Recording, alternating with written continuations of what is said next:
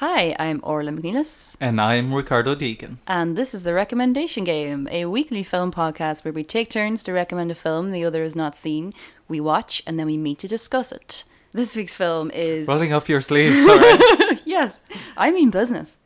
This week's film is 1971's Wake in Fright, directed by Ted Kotcheff, produced by George Willoughby, screenplay by Evan Jones, based on Wake in Fright by Kenneth Cook, starring Gary Bond, Donald Pleasence, and Chips Rafferty. Music by John Scott, cinematography by Brian West, and edited by Anthony Buckley.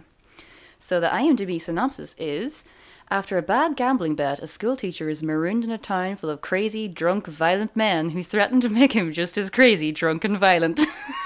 I think that's the best IMDb Oh synopsis so far. oh my god, that that is officially the best. Oh god, we can we can pin that to the wall. Um, so this crazy, drunken, violent film was chosen by Ricardo. Why Ricardo? Well, it's uh, one of those films that has a history of the making of that is as interesting as the movie is. Hmm. The movie was released in 1971 to great acclaim at the Cannes Film Festival. Did it win the Palme d'Or or Uh, director? at least nominated or the Grand Prix or Best Director. yeah, it won something. and uh, but it disappeared. Didn't make good business. Uh, I don't blame people not wanting to watch it. Um, but um, I read somewhere about the like one of those great unmade movies or movies that disappeared. Mm, So I knew about this movie for a few years, you know, yeah. and then um, it got re-released a couple of years ago, even in the cinema. Well, yeah, it got restored. Well, they didn't. Yeah. They find it, wasn't yeah, it? they found the print in the. I read that and I was like, "That's amazing." Australian National Archive or something. No, no, I think they saved the print from like a dumpster or something. There's some crazy story about like um the producer, I don't know if it's uh, George Willoughby or, or what, like or the editor or something tracking it down and literally finding it in a dumpster just before it was about to be thrown out. Like it was pretty intense. Yeah, last minute, and well, if it is the case, I didn't know that, but it, is, it is, and it got during the Martin Scorsese chaired uh, Festival, which was a few years ago. It's one of the few movies, one or three, Hmm. uh, that has been screened in Cannes twice. And Scorsese said that it was a masterpiece, and I'm sure people walked out on each occasion. Yeah. and and I saw it then because I had read like Nick Cave saying that it was the best Australian movie ever made, etc. And obviously, it's a pretty like, good, uh, and being the the proposition had come out, I don't, I can see the the parallels there. yeah. Uh, but bring it to short is that it's a movie that, in a way, the reason why I picked it is because I've had to build myself to watch it again, and I needed an excuse to watch it again Okay. because I think it is a masterpiece. Yeah. But it's a movie that I hated watching the first time, Yeah. and I hated watching this time. And but what was funny is the the first time that I watched, I had some issues with it that Mm. were addressed by the second viewing okay. because okay. I knew uh, what was coming. I was able to take it in in a different way.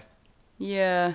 and it is a very different movie and a very intense movie and i was just wondering as well uh, what your take on the movie would be because there's a lot packed in within the yeah, two hours There's so thing much going on in this film. in so many levels Yeah, so yeah, yeah. It, it it is an interesting the same way that uh, you've picked uh, a couple movies i- i- particularly we are the best that reflected uh, in a way you growing up Yeah. but Does in this, a different does this society reflect your growing up in your childhood in Australia, or No, like the same way that it didn't reflect you growing up in uh, in you Sweden. could uh, relate to the? Uh, I could relate where the the guys end up in this movie. Not that it would be as bad, but as a kid, that was the vision of what I had of adults sometimes yeah, or guys.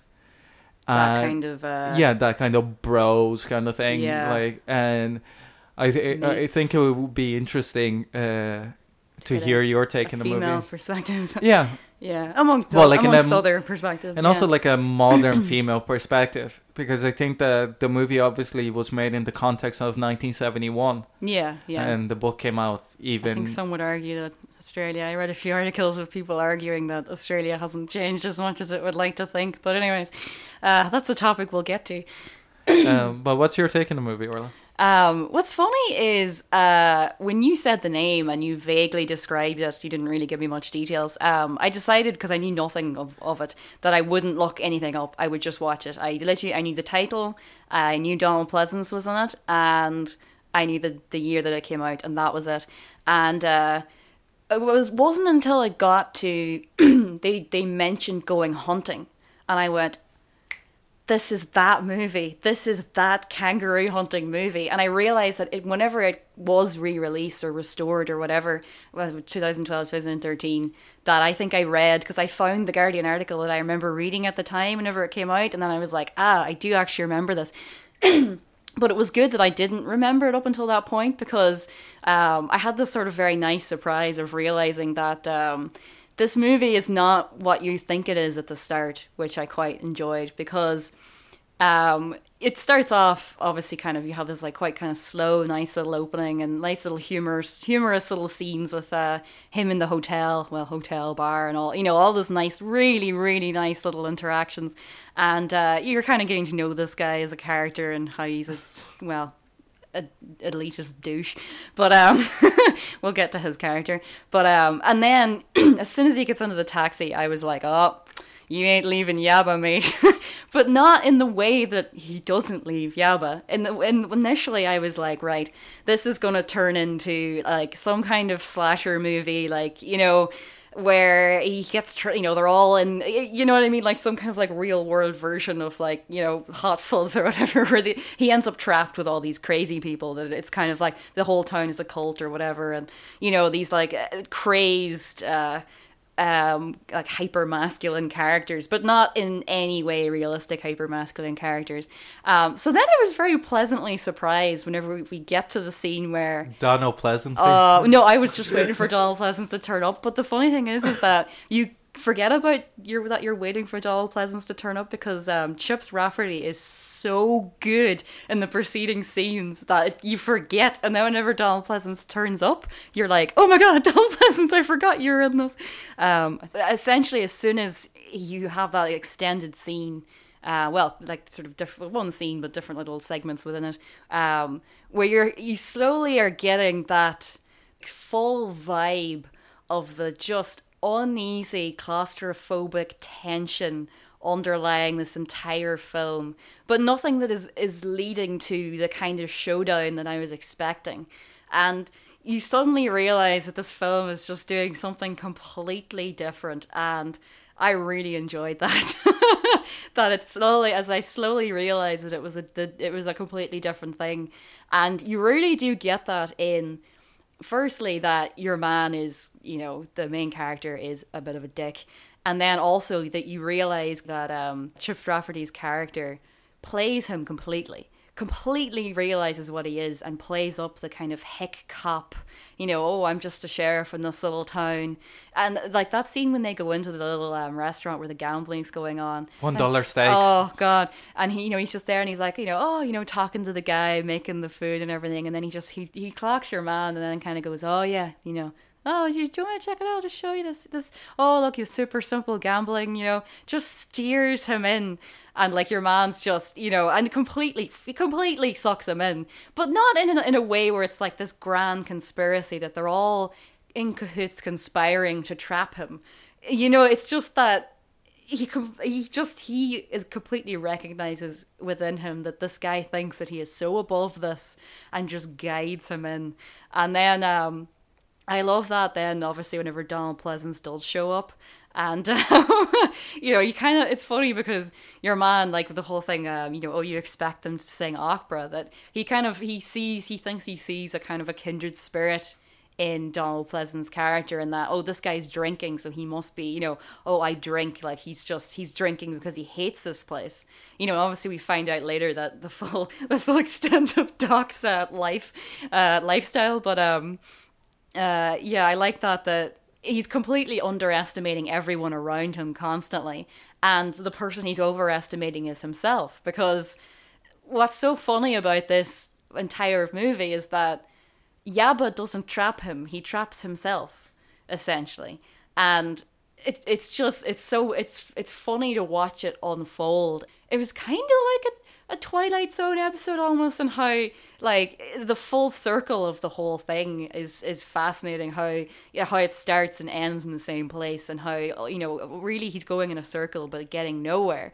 It it feels like a very uh, complete movie in that way. That Yeah. it is this perfect little kind of um, uh, microcosm almost of like, but full of the kind of intensity and not just in kind of the um the unease of the film but the intensity of the male relationships. And like i don't don't want to overuse the phrase toxic masculinity but you know this is a very much a film about toxic masculinity and also a film about australia but looking at a what is kind of a specific enough section of Australia. It's men. You know, this is a film about men. There are basically no female characters. There are no characters of color. There's no like there. This is just this is a, the idea of the but white at the same man. time, they're in the background. There, the film Yeah, makes yeah. a point that they're ignored Yeah. by the characters, not by the film. I think that, that that that is an important difference to make. That the filmmakers are clearly making a point that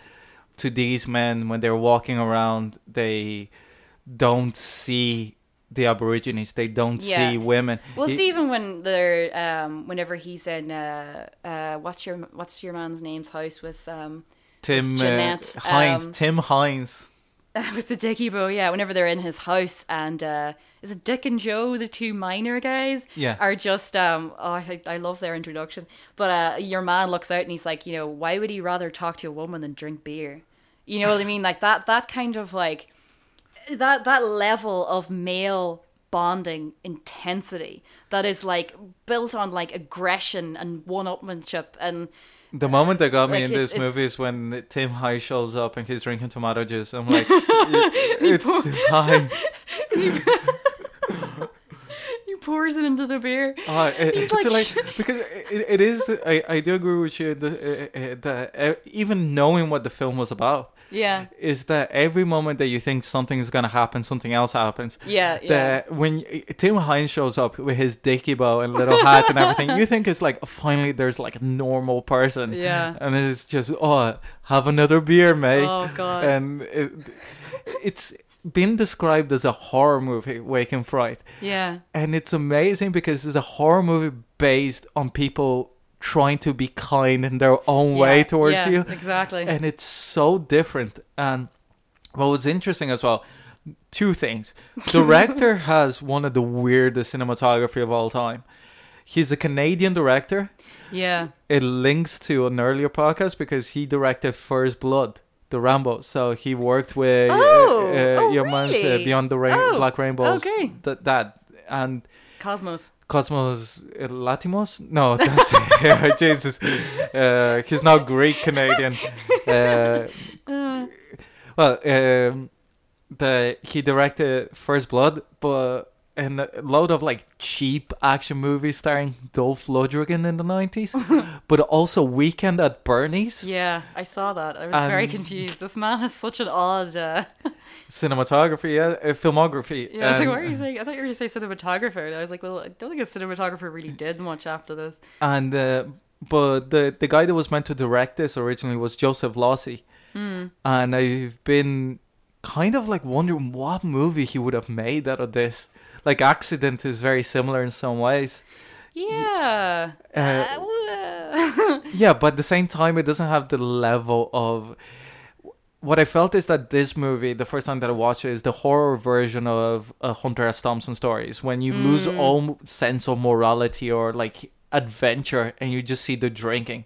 yeah. And what amazed me is that even watching it this time, that when he has the first beer, I was like, I am dying for a beer. oh god! And by the end of it, and by the end of it, it's like I don't want to ever drink again. What, what I'd love to do, uh, like, you can sum up this entire movie just in like screen grabs of him every morning from the start to the end when he Yeah. wakes up after drinking. Like the first night where he wakes up inexplicably naked, uh, you know, but he's he's looking a bit rough, but not too bad. And then the second time, whenever he wakes Just up the, in um, the sound effect of his blinking Oh. and This the is- light and the flies, is- it makes you sweat so much this much. is the movie. sweatiest movie Like, I mean, that that kind of like it's it feels almost like a weird like um seventies kind of sweating where your lip is sweating. Yeah. Like his his entire face is just constantly like dripping. Like, oh god, and it's just the the like we'll we'll get to this later, like um, with color palette and stuff. But like it it I was you know I watched this during the week and it was freezing outside and I, I had like the heat on and I I was the film makes you sweat Yeah. like and, and not that kind of like you know oh you know i'm out sunning myself kind of sweat but it is that kind of like hungover waking up in a boiling tent at a festival kind of heat where you feel like you will That- never be hydrated That never again. happened to me, Orla. I'm responsible. Uh, but the first line in the book really captures what the movie is. yeah John Blake uh, on the last as the students are filing out, John Blake uh, can be assured that at least this semester none of the girls in his class got pregnant. And it just sets the tone of the mentality of the character that I think that the movie Oh does a great God, job yeah. of his judgment Yeah. of these people like his uh, yeah like the, the whole idea of um that kind of elitism and uh, completely looking down your nose at people despite not really understanding them or making any effort to understand them. And i think what's interesting about this is that it really shows the two sides of it where these people are obviously leading quite a fucked up lifestyle and the film doesn't judges them but at the same time judges him as much as them that well like what i think is like so interesting about his character is that first of all and this this kind of leads to my kind of only real big problem with the movie but we'll get to that in a minute um like his character is interesting how at no real point do you like him. Like I at the start he's kind of charming and he's he's winning. He's a nice screen presence, but you never like him. And like that first conversation I love that he looks like Peter O'Toole in Lawrence of He Arabia. He does look so much like Peter He O'Toole. looks like a- and he looks like somebody else. Ryan well, O'Neal Maybe. from Love Story and uh, Barry Lyndon. No, it's not him. It's someone else. Like I can't remember. I think I have it written down somewhere. But um, uh, like you never like him. Like even just his his entire um outlook on life is completely personified by that first conversation he has in the pub with the cop, and how he's literally just met this guy, and he's like, "Oh, I'm a slave to the education department. Oh, it's awful. I have to work in the fucking boonies." You know, like this is literally this is your first impression of this guy talking fully to another person, and he just you know he's a knob. He's a knob, and you're completely glad whenever like he ends up losing all his money, and you know that you you don't really entirely sympathize with him. Like he's fun to watch, and his escapades are fun, and his interactions are fun, but you never really truly sympathize for with him. Like, and uh, then when you get to the point where they're out hunting, and the glee on his face, like where he's managed to switch in three days from being completely outraged by these people, completely judgmental of these people, to you know, kind of getting swept up in the in the uh, in the kind of the, the male bonding of it, where the competition, the having to like you know uh, fit in or whatever, getting caught up in that, and then ultimately just losing himself completely and fucking enjoying it, and that But is- also you that is catch- the horror of that. But you also catch like a couple of minutes when you see him catching himself going, I should be Yeah, outraged by this. yeah. And then it's like, no, it's Oh, too much no, fun. Fuck it, fuck it. Like uh, by the time he gets into that into that like car with them and they're driving through the desert, like his face is more just almost as disturbing as the per fucking kangaroos. Like it's just and he's loving it and like the and then it finally coming to a point the head then where he's like fighting the kangaroo and it's just like you know the comparisons between him as a person who considers himself coming from a civilized world and looking down upon these people who live in this bacchanalian hellhole. And but you know these people are born into it. You know they were born into like not poverty necessarily but um you know they're born into these mining towns where this is all you ever see. They have no desire to ever leave. It's all they ever know.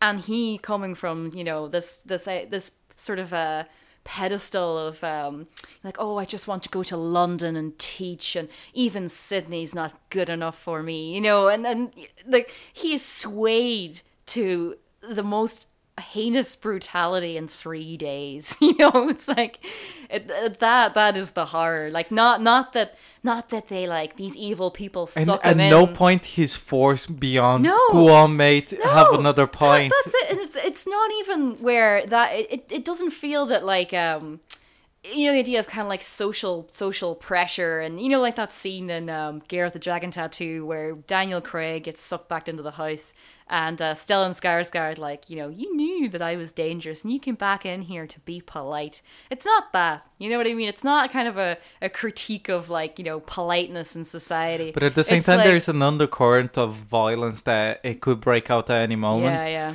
And if you're uh, not prepared for it because he's a teacher, and not from Yabba, uh, that you feel that even though nobody's forcing you to do it, Yeah, at any that you might could, think yeah. that uh, sliding somebody might cause him to lose a couple of teeth. Yeah, and that fear of violence uh, brings you, which is like if you know you're gonna lose a fight, be afraid. like uh, there, there's no fun in losing a couple of teeth in a fist fight. I kind of thought of um, uh, Hunt for the Wilderpeople um, only because of its sort of uh, because it's New Zealand.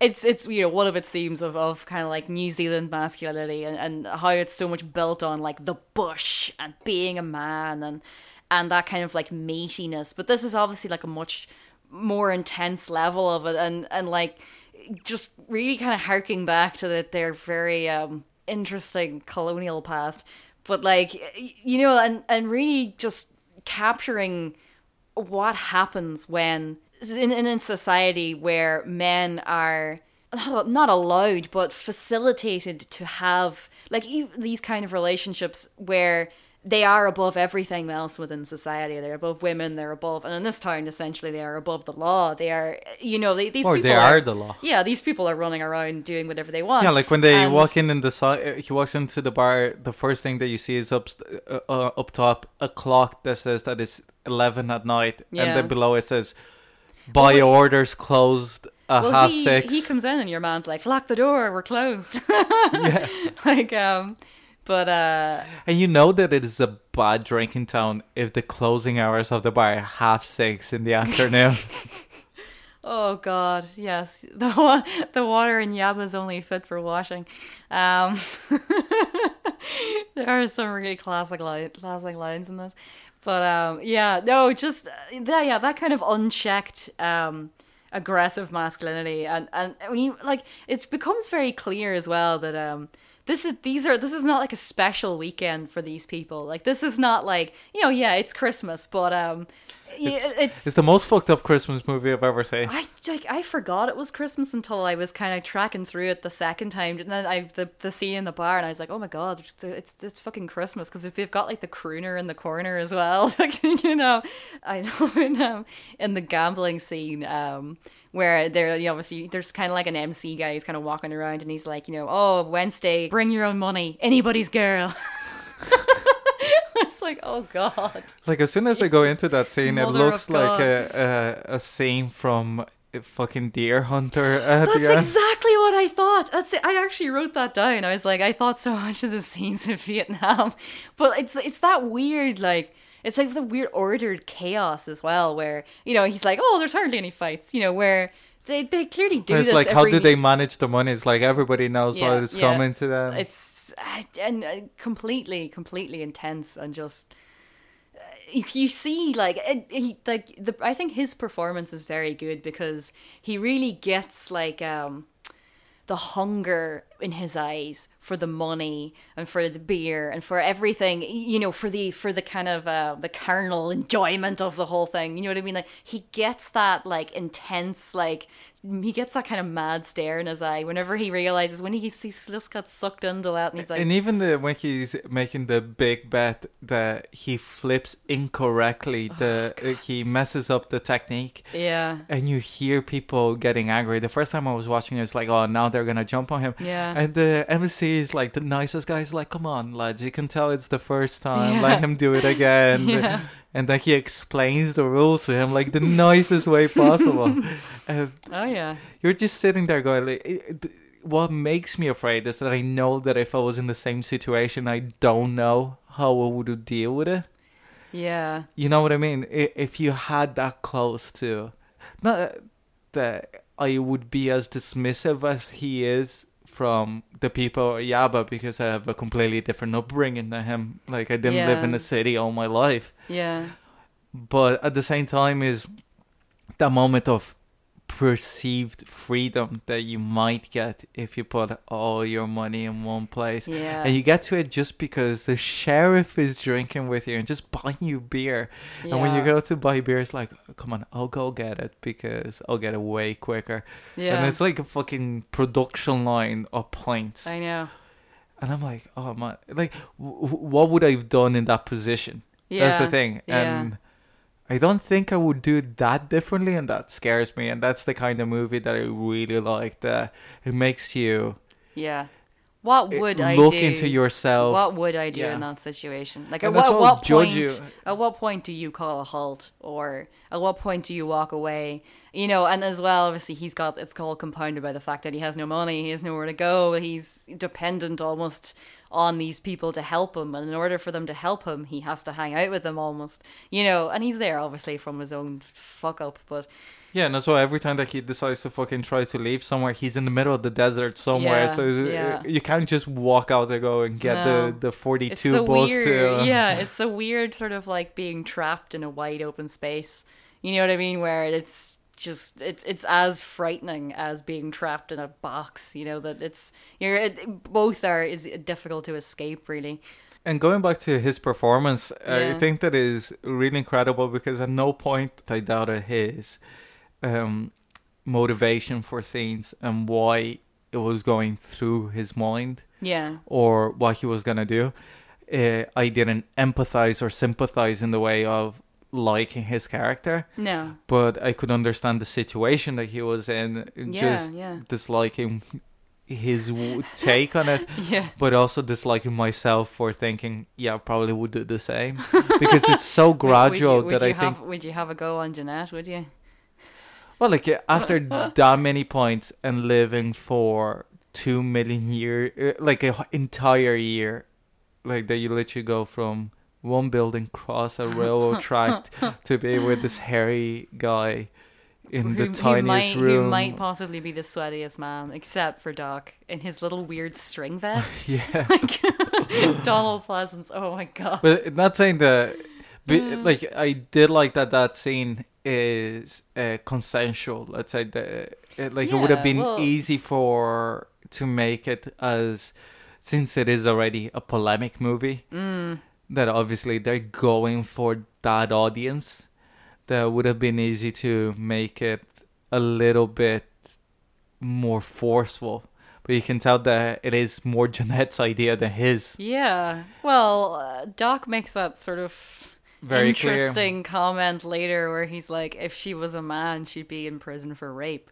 Like, Yeah. that she is basically just hovering around watching them get drunk and then picking one away for her own pleasure which is an interesting um like i, th- I think the character of jeanette and the character of doc are um in, in a way quite interesting even if poor jeanette gets almost no screen time and about three lines in the whole thing But she's memorable um, though. One of one of which is uh, she's a slut. She'll have a go on anything. Um, talking about her own poor dog. But anyways, um, but then again, you look at Jeanette, and Jeanette is sort of um, she survived by being one of the boys. You know what I mean? That like Yeah. you know they let her hang out with them and chat to them because you know she slept with half of them, and you know they they kind of she sort of elevated herself by degrading herself almost because in their eyes because you know they'll they will let her hang out with them and not just kind of like serve them and tell her to go away. Um, oh god, but at the same time, gets they don't they don't respect her obviously. But um, when he gets sick, when he's it, it, oh it's- god, oh that god, is- my no- I was taking my notes while watching that, and I was like, no, no, no, no, no, oh no, oh no. and it just goes on for so long her as well. face is just like, just uh, another dud. just but just buttons up her dress, smooths it off, gets up and strolls back to the house. It's just, just- another Saturday night for Jeanette. It just it cleans him off as well. Oh, God. like, um, Oh, Jesus Christ, it's so bleak. And then that whole oh god, that like horror montage of him and the room is spinning and like, you know, oh Doc is there and you're like they're pouring drink and he's talking about peristalsis and Perry Mason. Uh, it's just oh god, yeah. It's, That, but even through Irish culture, but not even Irish culture alone, if you see any male dominated society, it is the same, but this is just uh, exponentiated by isolation. and like, I think that the, the part when they absolutely rip apart the Bush fucking bar is one of the greatest things ever put to film. It's so well staged. Oh my god! I was thinking that like the first Just the time. way that it's like, where's Socrates? Oh my How god! did they were Uh, able like to? Like the different things that are going on, and all the time you're the bartenders in the background, kind of being like, "Oh lads, what are you doing?" And he's just like, "Calm down, it's only a party." it's like, you know, and they're play fighting, and it's slowly turning from play fighting into proper violence into like, with but at the same time with the with the weird like homoerotic underpinnings, and then they're having this discussion, and in the meantime he's passed out. You know, Doc is talking to himself, like Doc. Doc then has a complete breakdown and is like throwing chairs and oh my god there's just like 15 things going on at the one time and it's and then like when they get oh then like the scene after that when they get back and it's like all under this incredibly like swinging dramatic light and incredibly quick camera motion and oh my god just shooting around the fucking never gun. never yeah it, it's a really disorientating clammy film And I think that it, it it really builds up to to the ending, and that was uh, the the biggest issue I had the first time that I watched it was the ending. yeah And the second time I'm watching, I think it is perfect. Not the ending, and the ending when uh, he. but when he uh, tries to kill himself Yeah, when he tries to kill himself. I was very afraid that it was going to end there because it went to black, and I was like, no. It's even more depressing that he survives. Yeah. But at the same, what's so fucked up is that like he strolls back to Tabunga, Tabunda, Tabunga, Yeah. Uh, and he's he's got a big fucking grin on his face, like, and and he. When he's offered the beer, Yeah. he's like, "I like being that and, he, dude." and he wanders in, and your man, and it's so funny because it's like your man just sitting there, like huh, smiling, and he's like, almost as if he knows, you know, almost as if the sheriff fucking you know contacted him and been like, you know, you never guess what happened. And I think as well that it's amazing that it shows uh, the depth of like the depth of the film that the person that is the most homophobic and least liberal about women's rights and sex in general is the guy that is portrayed as the educated yeah, but that's uh, a, that's why Doc is such a great character because like. He he completely knows the, the, the life that he leads there, but he's he has chosen it. He has lived outside and didn't like he hasn't it. chosen like he was like oh i'm not allowed he's to be a doctor as an alcoholic He's an alcoholic, yeah. But in a way, he chose to be an alcoholic and live in Yabba, and is really kind of enjoying himself. But he knows both sides of the coin. He's he's sort of straddling it. He's not pretending that he is above these people. You know, like he he has completely embraced that side of himself. And to a certain extent, is sort of, I suppose, in a weird way, keeping it in check somehow. Um, you know, and like he doesn't allow himself whiskey or whatever. But um, but yeah, that that conversation that they have is quite interesting, where he talks about Jeanette and says that like you know, oh, I bet you're a prude, and and you know the fact that they're talking about Jeanette at all has made um, John uncomfortable.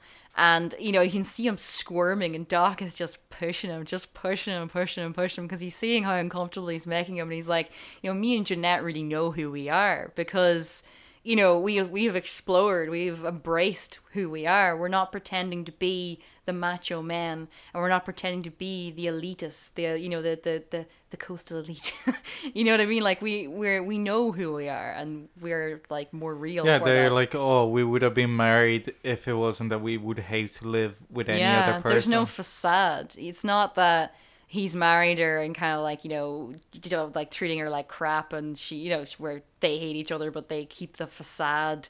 uh, Essentially, why he goes out boozing, you know what I mean? Like that. That sort of like structure. Because you imagine that like all these men have wives, that um, uh, like the two miners. Like I kind of was under the impression that these guys had wives, or you know what I mean, had little ladies back in the house that they never fucking see because they're out and they're just there tending their house as well as I imagine Jeanette is tending to her home house. Oh Jesus, the, the Oh. fucking chain that he does Oh, with the that's one of my favorite things about beer. this as well. Though, um, uh, what do you call it? the can? the uh, ring of the yeah. Yeah, the the cam rings that But it they make this um, huge fucking yeah, and you chain. see how much they've drank. But it really shows, like, illustrates not just the drunkenness, but the um, the boredom of living in a place like that. That lit, like, how many hours have they just sat there talking about, like, you know, dogs or whatever, while he's slowly making this little chain. You know, like just the the emptiness of it, where you completely imagine where when you live in a town like that, how over a number, how over a certain amount of time, how it is that you end up shooting kangaroos in the middle of the night. You know? I think that is uh, uh, very interesting as well um as a portrayal of a desert. That you have films like No Country for Old Men. That Yeah. shows the environment as unforgiving but beautiful. yeah, This just makes you feel disgusted by the, the the entire place, but it's still beautiful. It just makes you feel I have no desire of being there. Even when he's just lying down in the middle of nowhere, you think, oh, he's lying either in the road or there's a snake or yeah, something. Something's gonna get him. You said that you have one big point Yeah, yeah. uh, that you disagree with the movie or that you Well, didn't no, no, like. just- what just it would that- be. It's kind of that he's. It's well, you sort of touched on it as well that um. It's not that you're sympathetic or empathetic for them, but that they are. You understand their motivations, and they're very interesting to watch. To a certain extent, it leaves the film feeling slightly cold, in that uh, there's there's no. It's not that there's no way into these characters, but they are so all so kind of unlikable, except for probably Doc, that it it did, it did leave me a little cold. So that And Donald Pleasence is amazing. yeah, oh, oh yeah, oh, geez, we'll get to that. Like his eyes, oh my god. That kind of whenever it ends, you're left feeling a, a bit kind of like, ugh, you know, ugh, like you you have no desire to spend any more time with any of those characters ever again, and that. But I don't know if it's necessarily a flaw because I don't know how you make that film and humanize them so it, but at the same time it's not that they're not entirely humanized because they are stereotypes but that's kind of the point really that the, they're the, it's the two stereotypes he's one and they are another so it's But as the movie goes on, neither feel like stereotypes. yeah so it's they have real depth to themselves Yeah, that you can tell saying, that so it's the not like you were saying of the boredom it's that you not can tell um, that uh, this is they're all in their mid 30s Yeah. at least yeah. at the very least. You can tell that it wasn't like the first option in life that they had was this. This is the idea of a good life that they had. Yeah. It's just that you drink the first time you drink the second weekend after you get a job you drink the third one yeah and then when you know it 20 years have gone by Yeah, and that that that is what you're living for essentially is is the nights when you get to go mad. That because and mad it is though. Yeah, oh, like the oh, fucking gosh. IMDb is on They- like, point this time it is the best IMDb synopsis for a reason. Like it's just brilliant, hands down, won it. But um, yeah, so that that was kind of my problem, but at the same time, I haven't quite come to terms with it. If you know what I mean, like exactly, exactly how I feel. I feel like I would need a bit more time with this movie. yeah i think that watching it the second time uh, really Yeah. uh, it- it- clarifies it a bit. I was amazed at how much it looked like the American version of northern Mexico in Yeah, like Tijuana movies kind of thing. It's such a weird mix of like. This is a real town. That well, Yabba's not the name of it, but it is a real place that they shot this in. Yeah, like uh, it, it, it's similar kind of vibe of like, Yeah, Chips Rafferty was from the town where they shot it. like, uh, uh, yeah. It, it, it's funny how because that that first pub they go into feels really British. It, it felt like it could have been like a mining town in like fucking Sheffield or somewhere. You know what I mean? It felt like it could have been somewhere in northern England, like that kind of interior where it's really overlit and everyone's drinking lager and there's like carpet on the floor and slot machines in the corner. But then whenever the second bar that he's in, where he meets Bowtie, that feels like it's like a western or it, it is. It's like Tijuana or something. It's Oh, you just made me remind remember when uh, he left the bags there for like four days. it just comes back and like, oh Yeah. wait, they're my bags. oh god, see that that encounter as well with um with uh the the the sheriff or whatever is just brilliant because he's just looking down at him like. Yeah, look at you now. You're not so elitist Covered in now. are you?" sick and Oh my god, your man, he's chugging the pint, just like, you really saved my life there. and like, you know, he's there in his perfect, like, knife press uniform, like in the middle of the day. But, you know, he's just there, just like, you know, hmm. That scene whenever he first, he's in uh, Bowtie's house and uh, the two miner guys come in and they're like, you know, oh, who's this? Who's this? And uh, the second guy shakes his hand. And because the, the, the version I had, the subtitles were still on. And the, the thing in the subtitles was Crush's hand. And I was like, what? And I look at it and you see it. There's the sound of Oh when yeah, he shakes just, his it hand. just goes crack. And I was like, whoa, my God, that's amazing. And he kind of leans into him as well, just kind of like leering, kind of like, because initially they're quite friendly. And then it's, it's, he just doesn't quite say hello in the right way or something, or the way he stands, and they're just like, city boy. But at the same time, is they just invite him to do everything. Oh, yeah, they, of course. they get offended when he offers to buy a drink. He goes like, "When you have money, Yeah. you can buy us a drink. Until then, save it up." Yeah, sit And- down. And they nearly punch him for trying to buy a beer. It's So bizarre. It's funny how this is like mirrors kind of like new Hollywood. And I actually, that was one of the reasons I thought about Scarecrow as well, because this is kind of like Australian version of New Hollywood or Australian Gothic, which I Yeah. discovered as a genre, which I did not know was a genre because I knew so little about Australian film before going into this.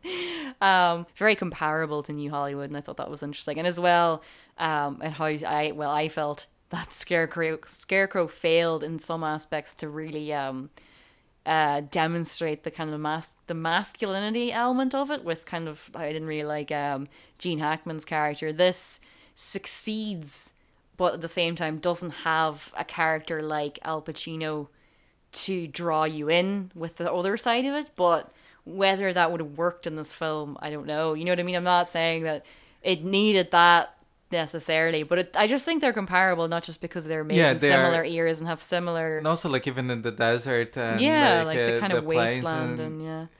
uh, and also like even the Denver section, it, Mm. it is uh, quite. It, it's similar topics, even alcoholism and Yeah, ho- yeah. homosexuality and Yeah. the fear of homosexuality in the seventies. And I think that this movie it's interesting as well how open it is about the the the the actual act even though because the censors probably they didn't have Yeah, a yeah. problem with actual kangaroos getting shot but they had a yeah, or showing him naked at the start, which I Yeah. was kind of not shocked, but I was a bit like, oh, I wasn't really expecting that. It was like, yeah you're not used to seeing that even in modern film that is Uh, like well, yeah yeah I know it, I, especially because it's Australian cinema, which is not dissimilar to American cinema censorship wise. So I was like, huh. no, it used to be a lot more lax Uh, hence why uh. Mad See, I- Max got made Yeah, like that in my head. I just I have this kind of weird warped image of Australian cinema that is. Uh, I learned a lot though. But even like Australian cinema in the few, last few years uh, has been trying to tackle its way through Mm. their many, many, many social problems that Mm, uh, came with being the British colony. Uh, yeah. But it is the like rabbit, fu- pu- uh, rabbit proof fence and Mm, we're kind of running in other movies uh, of that style, but in this case, is the only one that is completely unforgiving about Yeah. uh, all the major flaws. It's getting everything that is wrong with Australia mm, in one two-hour package, yeah.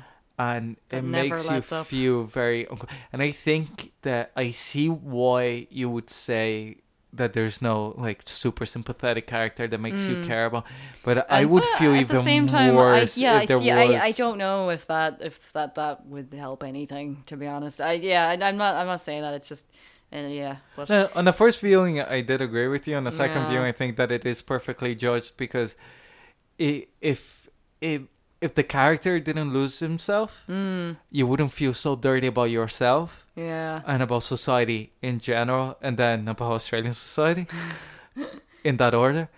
Uh, but and if they did lose themselves completely, or if they didn't lose themselves completely, Mm. it just went that oh, this other dude was a flaw, not the fact that he was brought up the wrong way, but just a different wrong way than this other group of people. You know, Yeah, yeah. it's just the the it is strangely feminist and socialist movie Mm. because it's the same way that you can make an uh, anti-fascism movie about fascists. Yeah. You know, Well, yeah, never at any point do you feel like the filmmakers are condoning or even like reveling necessarily. And oh yeah, that's why know, it's so uncomfortable. It's, very, it's very, it's obviously very cinematic, and like all the scenes where the like everything is just spirally under control are fascinating to watch. But it's just, it, it feels almost that like they they just they couldn't quite look away, like that this was just happening, and they ended up just shooting it. You know that it, it like just, the hunt. Oh God, yeah, Jesus. Oh yeah, uh, that's something that we didn't really get into it. Uh, Yes. what is your moral take of having an actual hunt and actual kangaroos getting shot in a movie? Considering the context of this movie, that it was not that they went with the actors that it was a hunt that was gonna happen uh, yeah, anyways, So and they did it as I a mean, like, documentary way. morally, I don't really, I don't want people going out and shooting kangaroos in that way, and and where you like they stun them with the lights. Because initially, when I started like watching that scene, I was like, "Why are they not moving? Where are they?" And it's like, "Cause they they're stunned, literally. I mean, it's horrifying, but at the same time, like it, the fact that they the filmmakers have like in a way like brought it to attention and brought it to like international attention and also i'd say to the attention of a lot of australians. Because like I obviously like if you live in these small towns or towns outside of cities at that time you would have been very aware and probably partaking in this but you know did people know that these kangaroos were being like because i read that they were basically selling the meat to american uh dog food factories that like you know this this just gets it gets more and more fucked up like the more you read into this stuff and I but was like, um, like that, the, and the fact as well is that like it- it's it's it's so much more fucked up considering that not that they went and shot it and put it in the movie, but the fact that they didn't even stage this.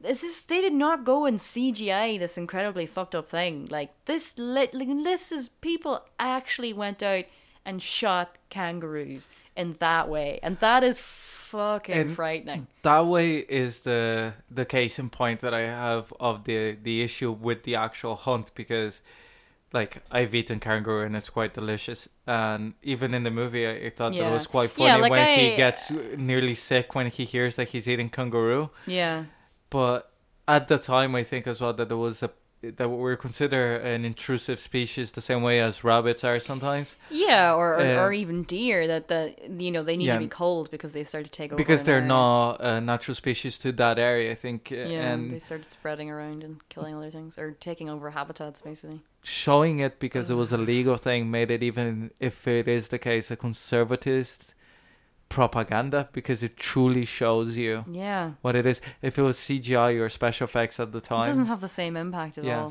Like definitely not because it would have just felt fake and it would have been like, there's no way that actually happens. This is just fancy. You know what I mean? This is like.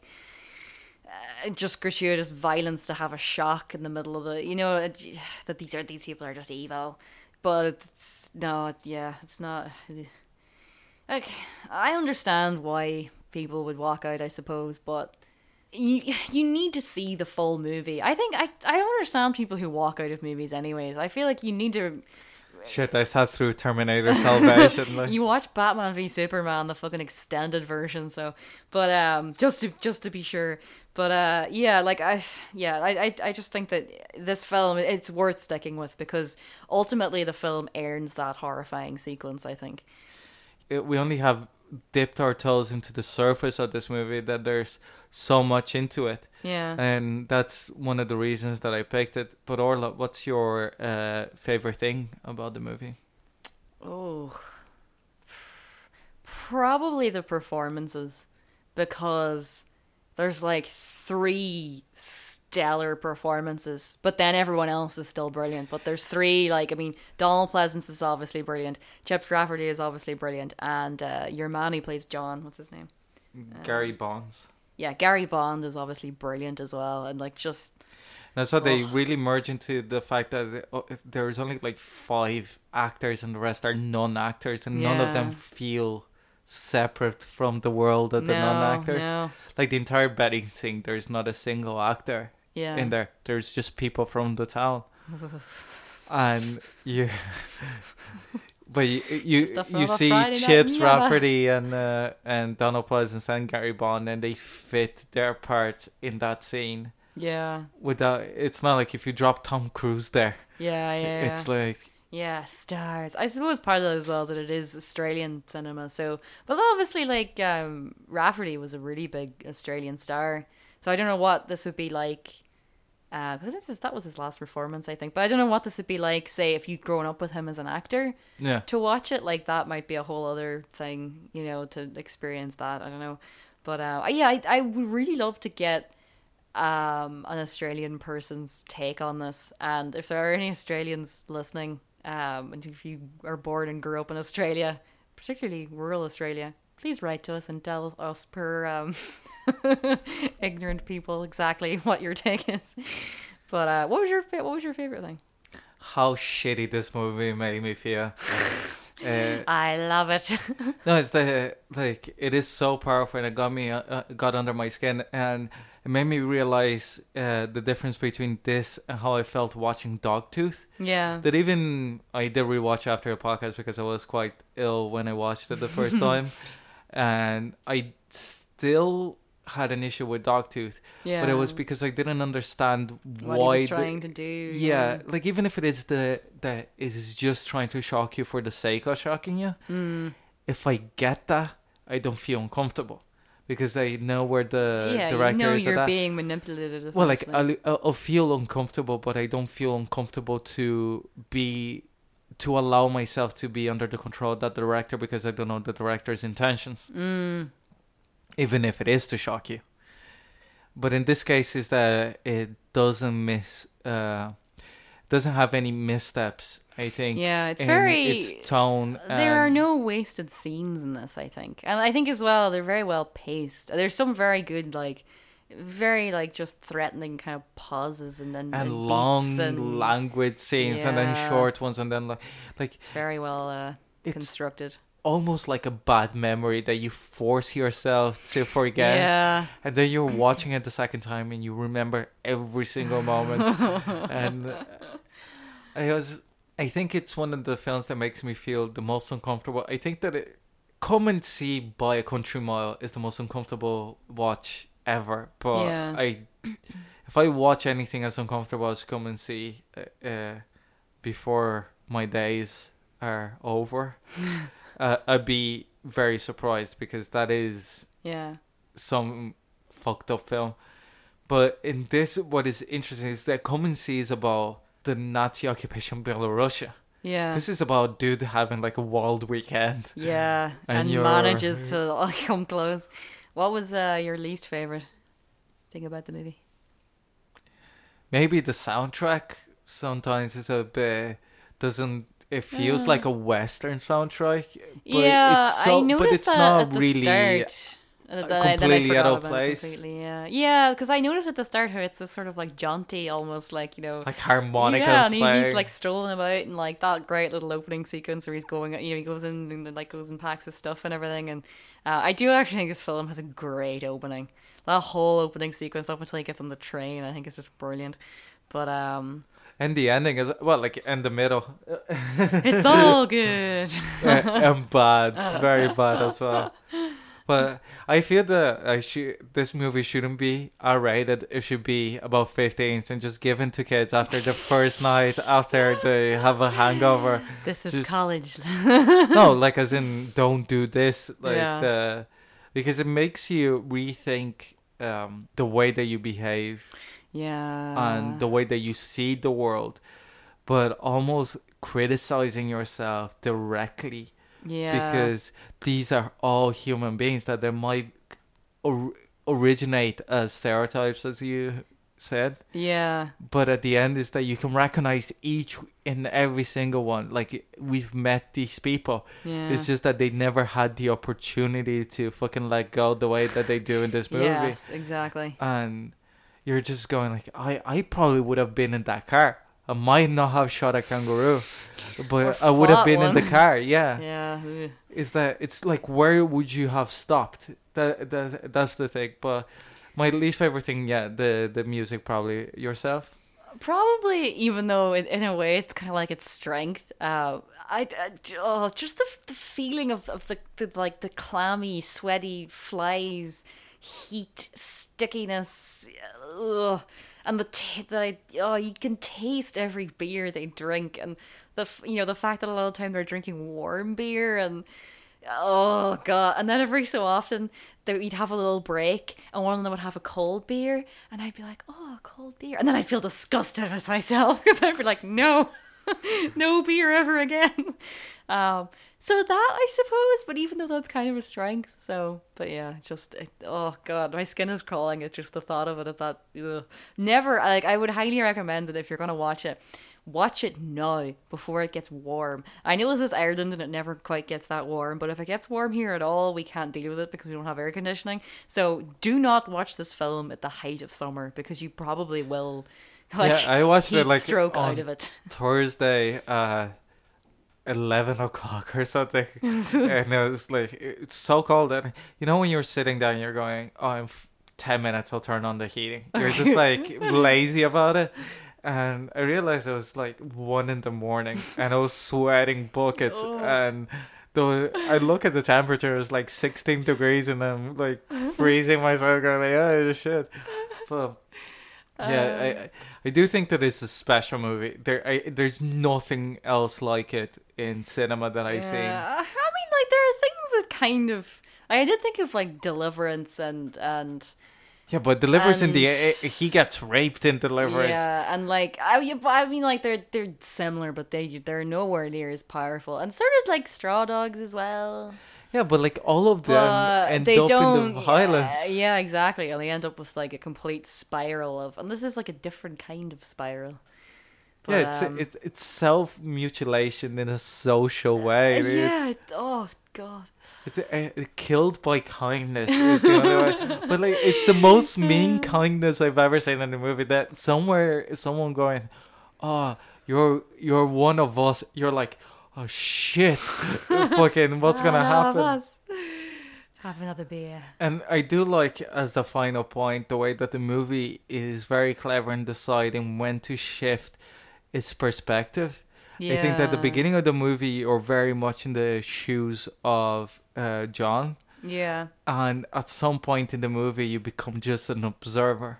Yeah. That you're no longer in those gets- shoes because the director like gets more recognizes that you can't uh, be on those shoes, like Yeah. unless you're actually drinking with them. And I would advise nobody to ever play Oh, the wa- Wake in Fright uh, drinking game. Uh, if you try to keep up with them, you'll be dead before the movie is over. Uh, and another final point is that I think that is the most apt title for the book and movie as well. Yes, I didn't really think about it until um afterwards, like much afterwards that I'd watched it. I was like, ah, actually, it's actually quite appropriate. But uh, yeah, so that was Wake in Fright. Uh, it yeah, okay, it it is. It comes very close to being a masterpiece. So Orla liked it, even if it is very unsettling. Will you be watching it again? Putting popcorn on on a Friday night near Christmas, I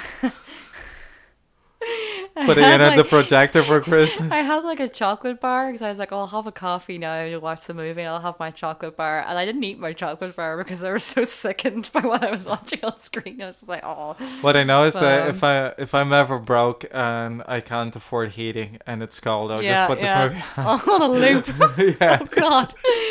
Um, so that was Wake in Fright. Um, and next week it's my pick. Uh, what are you choosing me to watch? Are you are you gonna torture me the same way that I tortured you today? Uh, not quite, but uh, it is Martha Marcy May Marlene. Uh, so where can I find us, Ricardo? You can find us on Twitter at the Rec Game, uh, the Recommendation Game on Facebook, and the Recommendation Game at gmail.com I was Ricardo Deakin. I was Orla Mc Nelis. Until next time. Thanks for listening.